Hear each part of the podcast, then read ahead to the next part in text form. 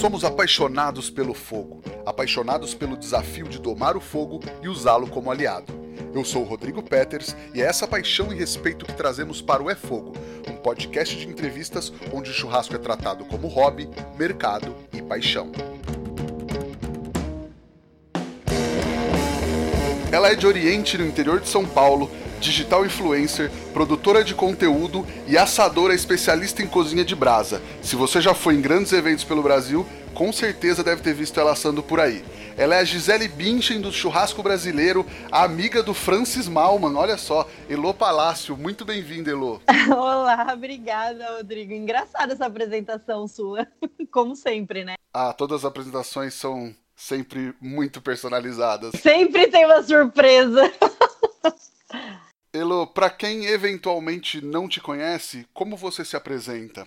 Olha, eu comecei minha carreira como digital influencer, é, blogando, mas já faz uns três anos que eu parei com isso. Meu trabalho agora é bem focado no churrasco, na cozinha.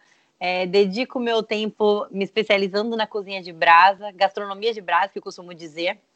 E estamos aí, estudando, desenvolvendo receitas. É, o meu negócio é levar tudo para brasa, sempre. Justo, sempre fica melhor na brasa, né? É, sempre. E qual que é a sua relação com o churrasco de antes de você começar a ser assadora? Olha, é, interior, você sabe que tudo acaba em festa e toda festa tem que ter churrasco, né? Aqui onde a gente mora, o negócio é reunir a galera sempre em volta de uma churrasqueira. Que, aliás, é onde estão os melhores papos, a, a melhor parte da turma enfim, a minha relação com o churrasco começou na minha casa. Meu pai aqui em casa nunca teve dia para fazer churrasco. Então, geralmente a gente voltava da escola, que é cidade pequena, voltava todos os amigos juntos a pé. Aí sentia aquele cheiro de churrasco em plena terça-feira, alguém já falava, ah, na casa da Elô.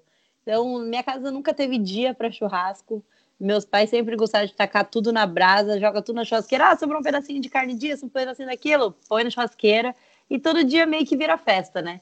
Não que seja ostentação, mas o negócio é assar tudo na brasa. E assim começou, virou uma, uma tradição na minha casa que todo domingo a gente faz churrasco. E esteja onde eu estiver, eu sempre tento voltar para casa no domingo, acordar cedo, sinto aquele cheirinho do churrasco, que é ele que me tira da cama, que é a tradição do churrasco do meu pai, né? Então, aqui no interior não tem como você crescer longe disso todas as comemorações, todos os momentos em família, todos os momentos importantes, a gente celebra com isso sempre. E quando você começou a ser blogueira, influenciadora digital, a trabalhar mais diretamente com isso? É, bom, eu sou formada em marketing, MBA na mesma área e especialista em gestão estratégica. E lecionava na faculdade é, sobre essas disciplinas, inclusive comecei isso muito cedo. E como eu, aqui os meus alunos tinham a minha idade ou até menos, até mais, então eu tentava me impor, tipo, impor respeito mesmo através da forma com que eu me vestia, né? E assim eu fui criando um estilo de usar peças mais sérias, com peças mais despojadas, porque eu também não era uma senhora. E dessa forma, meus alunos começavam a falar que eu tinha que ter um blog, porque eles esperavam chegar a quarta, que era o dia que eu lecionava, só para ver que roupa que eu ia usar. E aí eles começaram a me incentivar muito, mas eu sempre fui do tipo que estudou demais e sempre achei um absurdo essa coisa de viver de imagem. Então foi uma barreira muito difícil que eu para eu quebrar. E aí eu comecei, criei um blog. Eu tinha já um Instagram com uma conta forte por conta de uma loja virtual que eu tinha na época. E comecei a, a postar ali alguns looks, esconder o rosto tal. E a coisa acabou rolando de uma forma muito legal. Meu Instagram, em muito pouco tempo, tinha coisa de 30 mil seguidores, numa época em que o Instagram só existia para iOS, era uma coisa muito nova ainda. E aquilo começou a rolar, e aí logo o Ambev me encontrou aí, começou a me levar para alguns eventos, e eu fui percebendo que eu era mais feliz falando de gastronomia, sem saber cozinhar nada, tá? Eu era boa em comer. E eu era mais feliz falando em gastronomia do que em vivendo de imagem, que foi uma coisa que eu sempre fui muito contra, assim. Tipo, não aceitava que o tanto que eu estudei eu ia viver disso. Enfim. E aí comecei a cair nos festivais de churrasco. E foi onde eu me encontrei mesmo, me encontraram lá comendo, morrendo de comer churrasco sem medo da fumaça. E assim me convidaram para participar do, do, do, dos testes para o BBQ Brasil. E aí fui estudar, fui tentar passar nessa tal dessa prova, sem saber cozinhar, sem saber nada. E achei meu rumo, depois dos 30, perdido por aí. Boa, vamos chegar nesse, nesse assunto já, mas eu queria te perguntar uma coisa antes. Você é palmeirense? Não, sou São Paulina. Em Oriente, pode ser ou, torcer para outro time que não o Palmeiras? não sendo Corinthians, pode.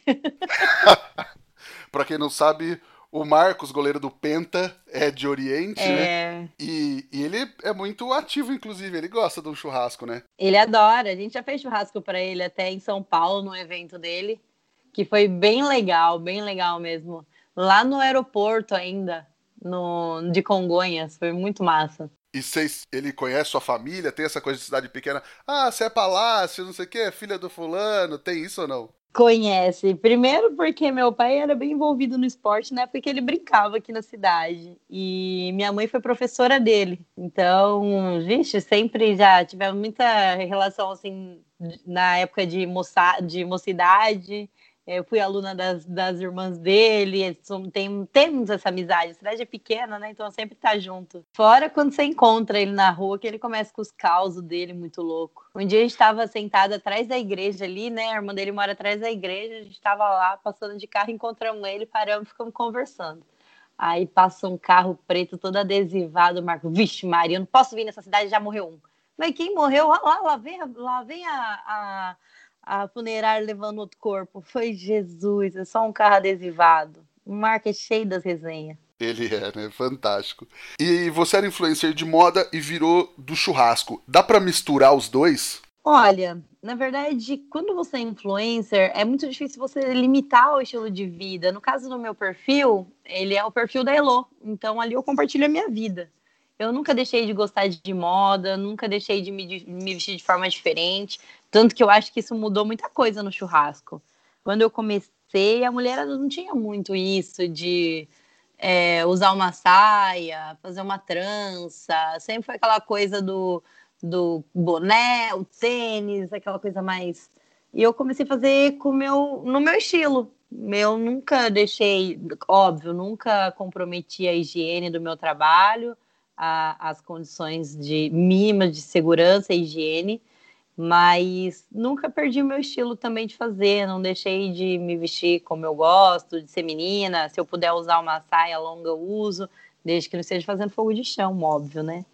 Enfim, então eu acho que ali você compartilha um pouco quem é você, não necessariamente algo específico. Eu compartilho meu estilo de vida, eu continuei frequentando as festas que eu sempre frequentei, amo sertanejo, não perco um rodeio, compartilho ali minhas resenhas com meus amigos, cantando umas modas, me arrisco cantar, mas sou melhor fazendo churrasco. Então ali eu compartilho um pouco de quem é Elo, não necessariamente só o churrasco. Mas acaba que quando a gente está trabalhando é só churrasco que a gente vive, né? Então. E como foi a sua entrada na segunda temporada do BBQ Brasil em 2017? Olha, quando me convidaram para fazer o teste, eu falei: vocês estão ficando loucos, foram meus amigos, né? Bom, Panhoca, Reinaldo Lee, cada um indicou para um lado. Fala, aí o cara me liga e fala: Elô, você faz churrasco, né? Aham, faço. Não sabia fazer um arroz. Aí ele: você quer fazer um teste? Falei: quero. E aí faltava, tipo, dois meses para o teste. Fui lá, fiz o curso do Barcelos, que eu acho que não tem outro lugar para você começar no churrasco do que conhecendo um pouquinho da cadeia, da qualidade da carne. Fiz o curso do Barcelos. Dali já peguei, caí na estrada com o Fernandinho, o Adriano, Panhoca, Paulinha Labaque. Fui com eles para um evento muito legal. Tava lá Tenente, Debete, Rômulo, Ravioli, o, o Portela. Tava toda a turma, assim. E foi muito engraçado, porque eles me conheciam, mas nunca tinham, tinham me visto fazendo churrasco. E aí o, o, o, Renato Gil tinha me ensinado como preparar uma picanha uns dias antes, como pôr fogo. E aí cada um me dava um corte diferente que estava preparando na sua estação, porque eles acharam graça ver eu cozinhando ali, eu brincando na churrasqueira. E foi muito rico, porque aprender de prima com esses mestres não tinha outra forma, né? Então foi muito legal. E a questão de eu não ter nenhum vício, de eu conhecer a coisa ali do zero, a técnica do zero com eles, foi muito especial para mim, tanto que hoje eu respeito demais todos eles. Tenho, tenho aqui minha admiração e eu acho que isso é muito importante nesse meio, até porque tá virando uma coisa muito aberta. Churrasco é uma coisa cultural que teoricamente todo mundo sabe fazer. Então tem muita gente aí dando aula, vendendo curso e não conhece uma técnica, só pelo que acha que sabe. Então, uma coisa que eu sempre tive muito cuidado em tudo, quando eu compartilho minha técnica, quando eu compartilho meu jeito de fazer, é, eu gosto de deixar muito claro que isso é baseado em muito estudo. Então, são técnicas que eu aprendi com grandes mestres, que são esses que eu citei e muitos outros, e que eu procuro sempre entender o que é melhor para a carne que eu estou preparando no momento e elejo a minha. Mas que é muito importante você respeitar quem são as pessoas que realmente levam essa técnica para a gente chegar no que a gente é hoje. Então, é, eu, eu fui muito privilegiada por ter a oportunidade de começar assim, muito bem cercado, com grandes referências. E aí você teve essas aulas antes de entrar no BBQ Brasil, foi isso? Foi, antes da prova. Na verdade, não foi nenhuma aula, foi um evento que estava acontecendo e aí eu fui junto para ser voluntária do, do Barcelos. E aí trabalhei com o Fernandinho e com, com o Adriano Pedro, e aí eles foram me ensinando, ah, isso, aquilo. E eu já tinha estudado alguma coisa. Eu sou muito perfeccionista, Rodrigo, muito. Então, qualquer coisa que eu for fazer, é, eu acho que por vir dessa questão da gestão estratégica, eu tenho por base que tudo tem uma técnica. Se você entender a técnica, você sempre vai saber preparar em diferentes situações, porque ela tem que ser a base de tudo. Então, é, quando eu vou saber, por exemplo, ah, como eu tenho que selar um steak? Por que, que o steak é assim? Por que, que a costela não é? Então eu vou entender qual é a diferença e qual é a técnica, porque senão, se eu, se eu conseguir entender, eu consigo fazer a picanha, eu consigo fazer o contrafilé, eu consigo fazer a fraldinha, eu consigo fazer a maminha, eu sei a técnica. Então eu sempre busquei isso. E nesse dia é, que eu tive a oportunidade até de pegar a estrada enquanto a gente ia para o evento, já falava para eles: e corte com osso? Eu vi que tem que aquecer o osso primeiro e fui tirando todas as minhas dúvidas com eles. E aí, quando eu cheguei no evento, eu tive a parte técnica deles chegarem para mim e falar assim: Lô, quer fazer uma picanha inteira? Quero. O tenente veio, ó, faz um dry aged. Então, assim, foi muito legal, foi muito rica essa experiência. Foi um dia que eu lembro dele perfeitamente, assim, na minha memória. Foi o dia que eu provei o Black Rub da Paula. A Paula, quer testar fazer com rub? Eu quero, lógico. E como que você vê o ponto com rub? Então, assim, foi muito legal para mim. Foi muito rico esse momento, assim, essa troca. Maravilha. E aí, você chegou no dia do teste, já tirou de letra, então? É, tirando o nervoso, né? Porque ainda eu tô estudando. Mas foi super legal, deu super certo. Consegui fazer. E aí eu tinha lá minhas dúvidas se eu passava. Tinha muita gente competente, muita gente com experiência. E eu era uma pessoa que tinha estudado a carne até então. E, mas deu tudo certo, consegui entrar. E vou te falar, cara, é uma experiência muito louca na vida da gente. Muito louca. Especialmente você entra lá sem saber nada como eu entrei. E você entrou assim e acabou ficando em sexto lugar, né? Foi a última mulher a sair. Como, como foi isso? Meu, é a questão da técnica, né? É, a carne, eu fui muito segura com relação a ela. Então, dificilmente teve alguma prova que eu errei ponto. Eu posso ter errado de outras formas, mas um ponto da carne eu não errei. Então, é muito legal essa questão de você entender a parte técnica. Mas a minha dificuldade era o acompanhamento. Meu, pensa, a minha, eu, eu não tenho memória. Se eu tiver que entrar, eu entrava no mercado, eu não sabia nem identificar os ingredientes, é uma coisa assim muito limitada. A minha família só tem cozinheiros e assim, cozinheiros de primeira. Então, chegar perto da cozinha para mim sempre foi uma coisa muito difícil, muito pesada. Eu sempre tive uma barreira com isso a resposta era grande. Imagina se eu me meto a cozinhar na minha casa e sair uma porcaria, sendo que todo mundo cozinha muito. Então eu tinha muito medo disso. Tanto que, se você souber da história do esconderijo, é a cozinha que eu fiz para fazer do meu jeito. para eu estudar, para eu treinar, aprender antes de chegar lá na cozinha oficial da casa e não passar vergonha, sabe? E aí a forma com que eu descobri foi o tal do Francis Malman o cara tosta tudo na brasa, fica maravilhoso. Ele tosta tomate, ele tosta cenoura, tudo fica lindo. Falei, pera lá. Comprei o livro desse cara, e aí, para mim, virou um ídolo em três tempos, sabe por quê? O cara faz receitas com de três a cinco itens na receita. Não coloca segredo, gente. Não tem segredo a receita dele. Não precisa achar que se, se ele for fazer, ele vai fazer diferente do que está no livro, que não, ele é de uma humildade nesse aspecto, assim, que eu acho incrível. E aí eu encontrei no livro dele essas opções. Então, todo dia eu saía da gravação, pegava lá no livro, tirava alguma foto de, de umas páginas das receitas mais simples e umas duas ou três opções e ficava ali olhando aquilo o tempo todo.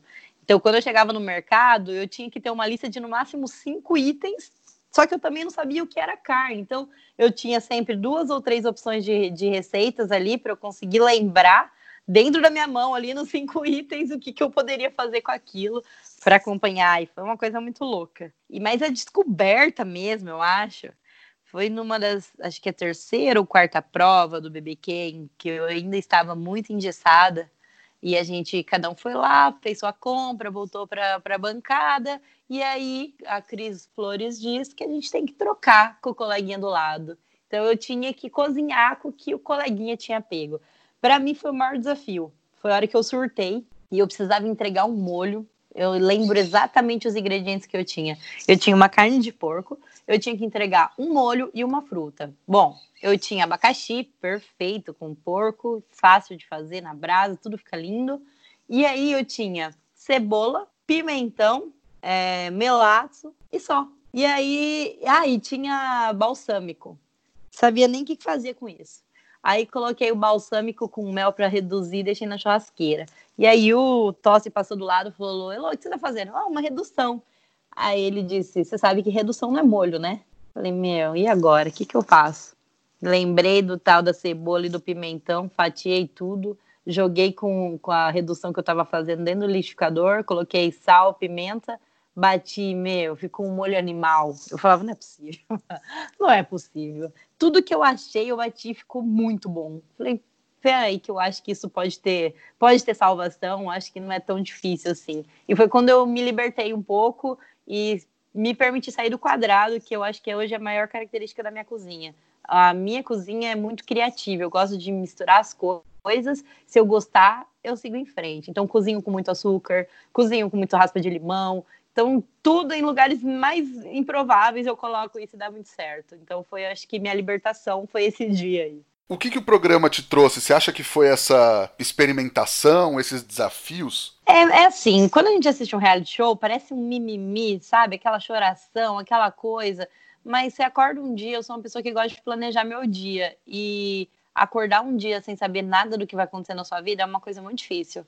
E eu passei 45 dias em gravação, é, não ficava, não ficava, não morava dentro do reality, mas morava na casa do Marcinho, e aí o carro chegava quatro e meia da manhã para pegar a gente, devolvia a gente tipo meia-noite, era o tempo de preparar a mala, duas trocas de roupa e dormir.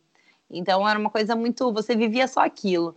E te bota numa pressão imensa, te bota para pensar muito na sua vida e ali você só quer viver com as pessoas que estão ali. Então, gera uma irmandade muito forte entre as pessoas com quem você convive. Hoje eu tenho um, um carinho, um respeito, um amor forte por todos os meus colegas de BBQ, uma admiração. Então, assim, eu posso falar mal deles para eles, mas outro não pode. Então, assim, é muito legal isso. Então, e esse clima fez com que me fizesse ouvir eu entrei lá sem saber nada, no meio de um monte de gente muito boa, todo mundo ali cozinhava e eu não. Então, eu aprendi a ouvir o que, é da, o que a Dawi ou o Tossi falava de cada um deles na hora de avaliar o prato, o que eles falavam do meu prato, e tudo que era informação eu estava aberta para ouvir. Eu acho que eu, eu fui muito humilde lá dentro, e eu acho que essa é uma lição que eu devo lembrar todos os dias. Eu, eu acho que a gente, todo momento da vida, a gente devia ser daquela forma eu devia ser mais como eu fui lá dentro, porque foi assim que eu fui aprendendo, eu fui respeitando e ouvindo o que todo mundo falava e assim que foi dando muito certo para mim. Então, a, eu acho que o BBQ é muito isso, é muito engraçado. Toda vez que alguém se mostra um pouquinho de arrogância, um pouquinho de ah, eu sei fazer, toma uma porrada e vai embora. É incrível. Quem tá lá dentro, não sei se é porque a gente fica com os ânimos muito à flor da pele, mas você sente isso. E eu acho que para trabalhar no nosso ramo, é uma coisa que, especialmente nesse momento, uma pessoa depende da outra. nós construímos um movimento lindo no Brasil com o churrasco. Eu entrei nele, ele já estava em andamento, já já tinha grandes nomes construindo isso, mas eu também participei para que ele construísse um pouco, ele continuasse um pouquinho mais, como todo mundo tem o seu a sua importância nesse movimento. E ele só é possível porque tem muita gente agregando, muita gente junto nisso. Então, acho muito importante essa questão do respeito, da humildade, de ouvir, de estar aberto para aprender. É, eu acho que é, isso é a melhor parte do churrasco. É como ele conecta pessoas e o ambiente que ele gera para a gente. Eu acho que o fogo ele tem isso da alegria, de envolver pessoas e estar tá em volta dele é uma coisa muito rica, muito valiosa para a gente. E você tem contato com o pessoal do programa? Tenho, tenho um grupo. Vai e vem, vou para o sul visitar o Shima, vou para São Paulo, vejo o Marcinho, vejo o Felipe Ferrari, as meninas. É assim, a gente tem muita. Fica muito essa. Troca muito com o Rafa informação. O Rafa foi um cara que me ensinou muito lá dentro e ainda me ensina. O cara sabe demais. E tenho isso, assim, tenho meus amigos ali que a hora que eu preciso eu grito e é com eles que eu aprendo muita coisa, assim. A gente tem essa relação legal. Agora, me conta como é que foi que você virou melhor amiga, BFF do Francis Malman. Ah, isso aí é por sua conta, não é assim também não. não, na verdade, tenho muito respeito, muita admiração. Não é meu amigo, é meu ídolo. Mas é, quando na época do BBQ eu era influencer e eu ganhei um prêmio de viagem em 2016 da Kayak como influencer de viagem do ano, algo assim. Então eu sempre tive muita parceria com hotéis. Então meus seguidores até falam: "Nossa, Elô, mas sempre que não tem fotinho no hotel". e então isso faz parte de mim há muitos anos e na época do BBQ eu tive uma parceria com a Rede Meliá e para eu não não pesar tanto na casa das pessoas que eu ficava na casa dos meus amigos, né? de final de semana eles me hospedavam cada semana num hotel da rede. E aí, é, para tentar inserir a ideia do churrasco no meu público, porque estava acostumado com moda, comigo na balada, comigo no rodeio, cantando sertanejo, nunca me fazendo churrasco, eu tinha que inserir esse conteúdo aos poucos. E aí eu comecei a postar foto no hotel estudando o livro do Francis Bauman. Mas por que, que ela tá estudando? Ninguém nem podia sonhar que eu tava gravando um reality, né? E aí, numa dessas fotos que eu marcava, Francis Bauman me segue. Aí eu mandei uma mensagem para ele, agradecendo e dizendo que eu era muito fã do trabalho dele. Aí ele me manda que um dia nós íamos cozinhar juntos. Eu falei, pelo amor de Deus, eu tenho que ir para Argentina, sei lá para onde, mas eu tenho que cozinhar com esse homem antes. Logo, logo. E consegui, acho que em 2018 eu consegui conhecer alguns dos restaurantes dele. Tive a oportunidade de trabalhar por 30 dias no 1884 e foi onde eu fiquei ainda mais encantada por ele. É, eu conheci ele lá e ele foi incrível. Quando eu. Ele não fica no restaurante, mas eu tive a sorte de encontrar ele numa época que ele estivesse por lá. E aí ele me chamou e perguntou o que ele podia fazer por mim, como ele poderia me ajudar. E ali ele já estava fazendo, já estava realizando um sonho que era meu e que era de muita gente. E poder estar tá ali realizando foi incrível. Eu aprendi muito foi na cozinha dele que os caras me ensinaram desde segurar a faca, cortar um, uma erva, enfim, o que vai para o fogo, o que não vai, jogadinhas. É, eles foram de uma, de uma humildade, de uma abertura incrível. Eles, eles contribuíram demais comigo como, como cozinheira. Então, para mim, foi um marco na minha vida. Então, tenho muito respeito. Não tenho amizade, te, tive essa honra de ter o, a, a, o apoio dele em algumas coisas, poder trocar algumas ideias, enfim. Mas é uma experiência muito rica, só me fez admirar ainda mais o trabalho dele, que, meu, não tem como falar da minha carreira sem falar dele, porque foi assim que eu comecei, estudando através das receitas e dessa grandeza de compartilhar uma receita sem segredos. Eu acho que isso faz dele alguém muito mais especial ainda do que a gente podia imaginar assistindo um, um Chef's Table. Com certeza, eu falei melhor amigo, mas é brincadeira. É, mas quem desse meio não conhece e não tem Francis Malman como um, um ídolo, talvez está fazendo a coisa errada, né? Para mim também ele é um ídolo, eu acho ele maravilhoso e, e é realmente isso, essa simplicidade com que ele trata os alimentos e, e, trazer os alimentos de uma forma o mais simples possível, mas com um sabor completamente diferente, é fantástica, é encantadora mesmo. Mas deu para tomar um vinho com ele? Não, não tomei, tava trabalhando, né? e tava cuidando. Não, na verdade foi assim. Eu entrei no restaurante e eu pedi para trabalhar no domo, porque eu, no domo era onde a gente fazia, onde a gente fazia os acompanhamentos. E eu tinha mais dificuldade nos acompanhamentos do que na parrilha em si, até porque eu nem gosto muito da forma como que os argentinos manejam ela. Eles já gostam de uma temperatura mais baixa. Então eu preferi trabalhar no domo, que eu acho que era onde eu mais gostaria de aprender, e é um equipamento que me encanta, assim. Tanto que a chapa eu trouxe ela para a vida e eu uso em tudo. E aí, no meu primeiro dia sozinha no domo, porque eu trabalhei lá em julho, a galera de férias, e o restaurante em alta, porque era alta temporada. Então, eles acabaram me deixando sozinha no, no domo, acho que em dois dias. Trabalhei dois dias acompanhada, o terceiro eu fazia tudo sozinha. E ele chegou bem nesse dia, e eu nunca me esqueço. Eu estava fazendo os vegetais dele no rescaldo. Manhã, pensa, colocando todos os, os vegetais cobertos na cinza e aí, na hora de tirar, é muito fácil de quebrar, porque dependendo do tempo que ele fica ali, ele fica bem macio, né?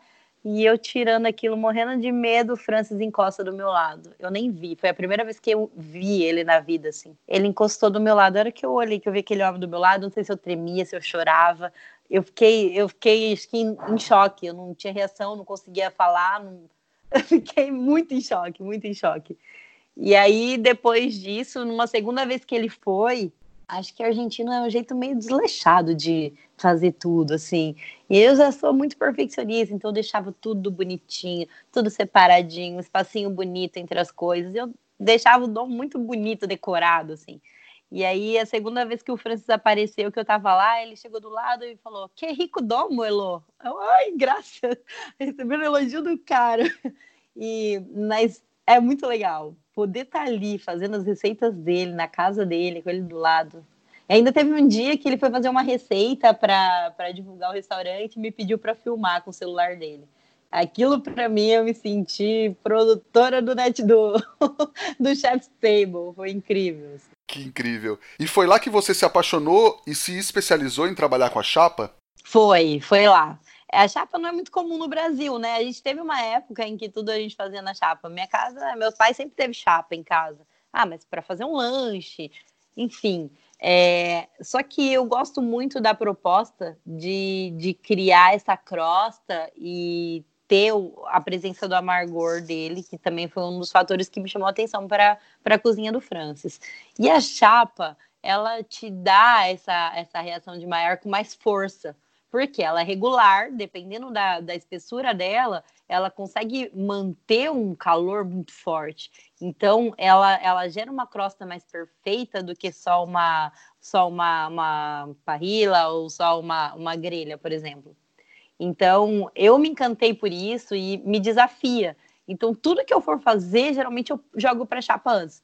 Uma receita que eu tenho feito muito é, a rabada ou o ossobuco, que eu uso basicamente o mesmo processo, e que a galera tá curtindo demais. Eu tentei puxar um pouquinho disso do Francis. Eu primeiro tosto a rabada ou o ossobuco na chapa antes de colocar na panela. Então isso quebra aquele gostão da carne cozida que eu particularmente não gosto. Eu não gosto de carne cozida. Eu não gosto de. Para mim, a carne tem que ser assada. É, não adianta, eu tinha que fazer churrasco mesmo, porque não tem outra cozinha aí para mim. É, é possível. Essa crosta, você acha que é a principal diferença que você vê entre chapa e grelha? Eu acredito que sim. E também tem a, a versatilidade, porque ele você coloca vegetais, você coloca arroz. Meu, no França a gente fazia arroz na chapa, que era um dos acompanhamentos do, do coelho. É, a gente, meu, é, ela não tem limites. Você frita o que você quiser numa chapa. É, é muito aberta a criatividade. Eu gosto do não ter limites.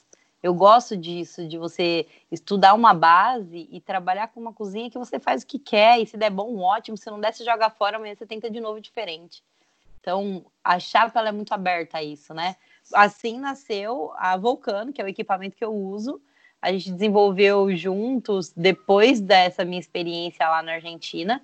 E até hoje, onde eu vou, eu carrego, tem uma imensa na minha casa. É maior do que o esconderijo, minha chapa. Que eu gosto demais de brincar nela. Faço frutos do mar. Amo, amo essa possibilidade de levar um povo à planta. Eu acho isso incrível. E aí você assa muito em eventos, né? Como que é essa vida? Você sempre quer levar algo novo? Como você escolhe o que você vai fazer? Geralmente isso a gente faz junto, né? Organização. E eu gosto de inventar moda, não gosto de repetir muita coisa. É, então, sempre que dá, é que também tem a questão da disponibilidade, às vezes fica muito caro. E o evento em si, ele é um produto muito caro para quem faz, sabe? Quando todo mundo acha que ah, os caras estão fazendo evento, estão ganhando dinheiro. Não, gente, eles não estão. Eles estão trabalhando muito. É muito caro. Então a gente tenta levar opções mais baratas. E às vezes a opção está tão mais simples. A gente ia fazer um evento agora que foi cancelado, dia 25 de abril. E eu ia fazer o porco. Eu geralmente faço ele primeiro na, na dou uma defumada e depois finalizo ele na para pururucar e tal e eu ia servir com arroz branco feito na gordura de porco e uma couve. Então, eu acho que a cozinha, ela tá tão criativa que a gente tá na hora de começar a voltar para nossa origem, para o simples, porque ele se torna tão incrível. Imagina o arrozinho branco no festival, cara. O tanto de carne que você come, uma couve bem feita na manteiga, na chapa. Eu acho que isso acaba permitindo que a gente volte muito às origens, né? Então, eu gosto de inventar, mas eu gosto de manter essa simplicidade que é a minha cozinha, é a cozinha do interior. Pode ser bonita, pode ser uma mesa muito bem posta. Eu sou meseira de, de paixão. Mas não quer dizer que a comida tem que ser uma coisa do outro mundo. Então eu gosto dessa mistura, sabe? Lindo. Oi, Lô, eu perguntei para Paula Labac, perguntei para Larissa Morales e queria perguntar para você também, para ouvir a sua resposta. Como é ser uma mulher no universo do churrasco e dos eventos? É lindo. eu acho assim, é... eu venho de uma família que ninguém nunca me disse que tal coisa era de menino, tal coisa era de menina. Se eu quisesse brincar com carrinho, eu brincava. Se eu quisesse jogar futebol, eu jogava. Então, o churrasco para mim é a mesma coisa. Eu só não fiz antes porque eu nunca precisei, eu sempre tive quem fizesse. E dele eu encontrei uma paixão. Então, assim, eu nunca vi essa diferença. Eu tenho muito respeito de todos os meus amigos do meio.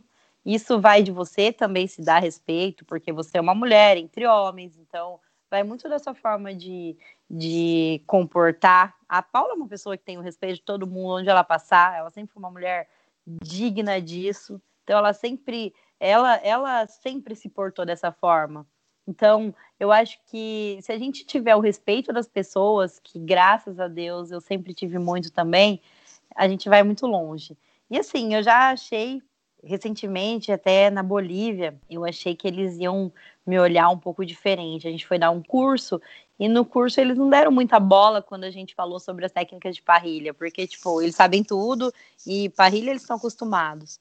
Só que quando eu tive a oportunidade de trabalhar com eles, com mesmas pessoas, inclusive, fazendo fogo de chão na madrugada, hora que eles viram a minha atitude com a carne, ao cuidar da carne, ao pegar peso, ao cuidar do fogo, ao porquê, ao, ao explicar para eles por que eu não ia virar a carne, eles, eu consegui o respeito deles. Então, eu acho que vai muito da forma com que você se porta, da forma com que você se prepara para isso.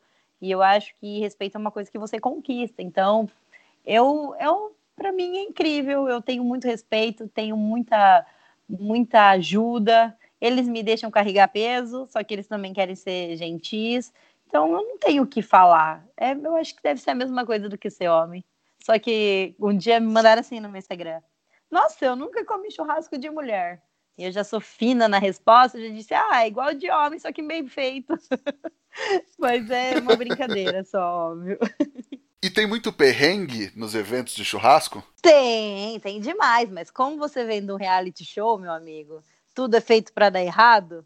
Então você já vem muito bem preparado para isso. Tem alguma história que você lembra ou um último perrengue que, que teve que tirar o couro ali para resolver? Meu, meu primeiro evento foi o maior perrengue.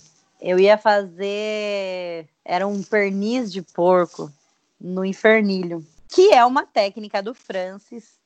Ideia do, do Tosse, porque eu estava participando do reality e fui convidada para para ter uma estação no festival. Falei, mano, não dou conta, tô começando. Cara, não, vai que eu te endosso. E aí o Rafa do BBQ falou, vamos, Elo, eu vou te ajudar. E nós dois inventamos de fazer o pernil de porco no, no, no infernilho.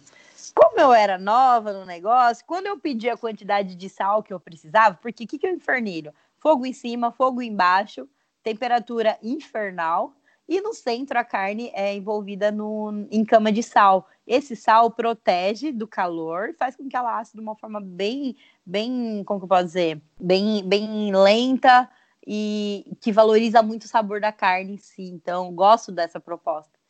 E aí, quando eu mandei a lista de compras e a quantidade de, car de sal que eu precisava por quilo de carne, eu acho que eles levaram meio na, na brincadeira, sabe? Acharam que eu estava exagerando. e aí me mandaram os pernis congelados e não tinha sal para envolver. Foi um perrengue. Fizemos só uma cama. O, o Daniel Lee estava fazendo defumado, me ajudou, me emprestou papel alumínio e fomos, protegemos do jeito que a gente conseguiu. E aí criamos do lado ali uma chapa, uma forma de eu poder finalizar a carne, que ela não ia chegar no ponto, mas jamais e assim, no os, os pernis que eram para ser pequenos eram imensos, pareciam de desenho animado. Então, para começar, assim, com chave de ouro, meu primeiro evento foi o maior perrengue da história. Mas a galera curtiu tanto, porque a gente acabou chapeando, fez uma carne meio que. Fez como se fosse um casqueirado com, com os pernis e ficou muito gostoso. Então, no fim, deu certo. Mas não era a técnica que a gente queria, que a gente se propôs a fazer, né? Mas no fim, sempre entrega. E você falou que o Tossi te endossou nesse evento. Como que é quando alguém te endossa? É, na verdade, o endossar foi assim, quando eu comentei com ele, gravando o BBQ, que eu tinha sido convidado, eu, na hora eu neguei e tal. E ele falou, não, é uma oportunidade, você tem que ir. Então, tipo, endossou no sentido de, de me ajudar em tudo que eu precisasse, me ajudar a pensar no preparo, no que, que eu ia precisar de estrutura, como eu deveria organizar meu tempo, é, nesse sentido. E isso é muito legal, porque o Tosse, ele é uma referência no tanto que aquele cara sabe, o conhecimento dele, assim, é uma coisa absurda e ele é muito humilde para compartilhar isso. Então, eu acho que isso é bem bacana. Se você souber obter isso das pessoas, isso te marca para sempre. E, e, nisso, dentro do reality, que ele tinha que passar muitas aulas para a gente, até as aulas que tem ali antes da, da prova, meu, o conhecimento do cara é uma coisa incrível. Então, foi assim, essa questão de. Isso eles são muito abertos, a Paula ajuda muito a gente nesse sentido, o Panhoca ajuda muito a gente nesse sentido, todas as pessoas do meio, com quem você conversar, ó, oh, preciso fazer tal coisa, como eu faço, eles são muito abertos, muito mesmo. E isso é muito legal. Demais. Teve um outro eventinho aí, parece que o pessoal tá começando, acho que chama Meetstock, alguma coisa assim, que você ia esse ano e acabou não indo agora por conta do Covid-19, que a gente está nesse período de quarentena. Como que surgiu o convite para esse evento? O que, que você ia assar lá? Nem me fala que eu quero chorar. Ainda estou recuperando. Para mim, Meetstock é um sonho da minha vida, maior festival do mundo e é de uma grandeza, de uma curadoria, assim, eles são impecáveis em termos de organização, é uma coisa assim, sabe? Que só de participar do processo, meu, para mim foi incrível. Eles me conheceram, eu estava trabalhando como voluntária na churrascada e eu estava cortando umas carnes, desossando, e eles viram, e aí eles me chamaram de lado e várias vezes eles passavam, filmavam, fizeram fotos tal, e depois entraram em contato comigo.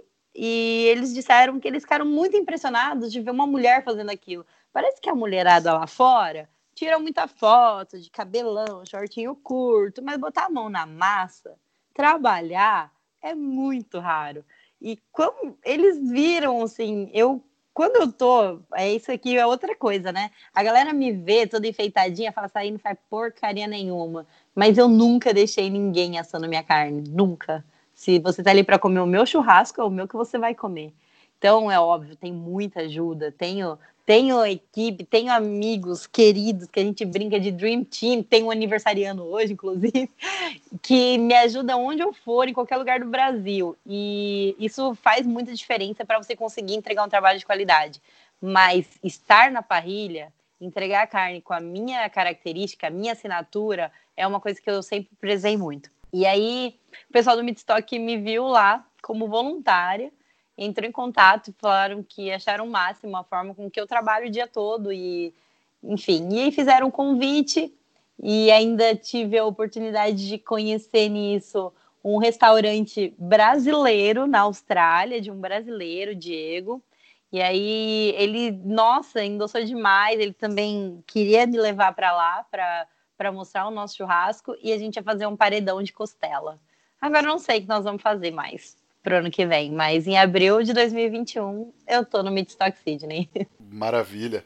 E você tem uns projetos na sua casa, né? Como é que funciona o esconderijo, a confraria do fogo? É, o esconderijo, eu criei, como eu te falei no começo, eu fiz uma cozinha onde eu pudesse fazer do meu jeito que eu quisesse. E na minha cozinha só tem brasa. Tem aqui uma boquinha de cooktop, que é para ferver uma água, para socorrer assim mas cozinho basicamente na brasa. Minha parrilha é imensa, tenho pitzinho aqui, tenho a vulcano, enfim, opções de tudo. E minha parrilha, meu, tem, tem varal, vira fogo de chão, é um playground. E aí eu fiz esse espaço para eu estudar mesmo, para eu fazer vídeos, para eu compartilhar meus momentos com meus amigos. E meus seguidores querem vir para cá, gente do Brasil inteiro que quer vir no esconderijo. E aí eu falei, meu, como que eu faço isso? É minha casa, cabe oito pessoas aqui. E aí a gente criou um projeto, tô montando ainda, tô vendo um espaço, vai ser numa fazenda bem legal aqui na minha região, onde nós vamos fazer jantares ainda exclusivos, empratados para 30 pessoas, mas baseados na minha cozinha, no fogo de chão, da minha memória afetiva, no que eu aprendi muito fora nos restaurantes do Francis, é, do que a gente aprende com os colegas aí nos, nos festivais, né? Então a ideia é trazer isso para minha região, porque os festivais ainda não chegaram aqui, sabe? Ainda é uma coisa bem limitada. E dentro disso, como tem muita gente de fora que quer vir até da região, já organizamos uma estrutura de parceria com hotéis aqui, tem os motoristas que a gente indica, é uma proposta bem estilo argentino mesmo, um jantar harmonizado com vinho, com no céu, no céu lindo, no ambiente campo. É bem, bem, legal a proposta. E agora com o coronavírus, a gente precisa trabalhar, estamos tentando levar um pouquinho dessa cozinha para as pessoas através do delivery com a Confraria do Fogo, que é, uma, é um delivery que eu faço aqui na região só, para a região de Marília, Pompeia, Oriente, e estou desenvolvendo pratos que conseguem, que a pessoa consiga regenerar em casa. Então, já fizemos o cupim, esse final de semana teve o sobuco, que a galera curtiu demais. Domingo agora vai ter uma a paella campeira. Estou desenvolvendo alguns pratos junto com uma casa de massas aqui da região, que eu acho uma forma importante também de de estar tá movimentando o comércio local. Então, estamos aí, criando novas formas de fazer o churrasco e cada vez tentando chegar mais perto das pessoas, né? Que a internet aproxima, mas por outro lado também acaba aproximando gente que está muito longe e não pode comer minha comida. Então tem que dar um jeito, né? Assim que acabar o, esse período de quarentena, vamos escapar de Bauru aí para conhecer o esconderijo. Você não tem nem desculpa porque você tá do lado, né? Não tenho desculpa. Tenho desculpa de trabalhar todo fim de semana. Se você fizer um dia segunda e terça, eu posso ir. Não, mas o esconderijo é durante a semana, porque de final de semana a gente cai no mundo, né? Antigamente a gente caía no Brasil, agora a gente tá caindo no mundo. Justíssimo. Elo, Vamos, vamos falar difícil então, vamos falar de polêmica no Lenha na Fogueira. Churrasco é coisa de homem?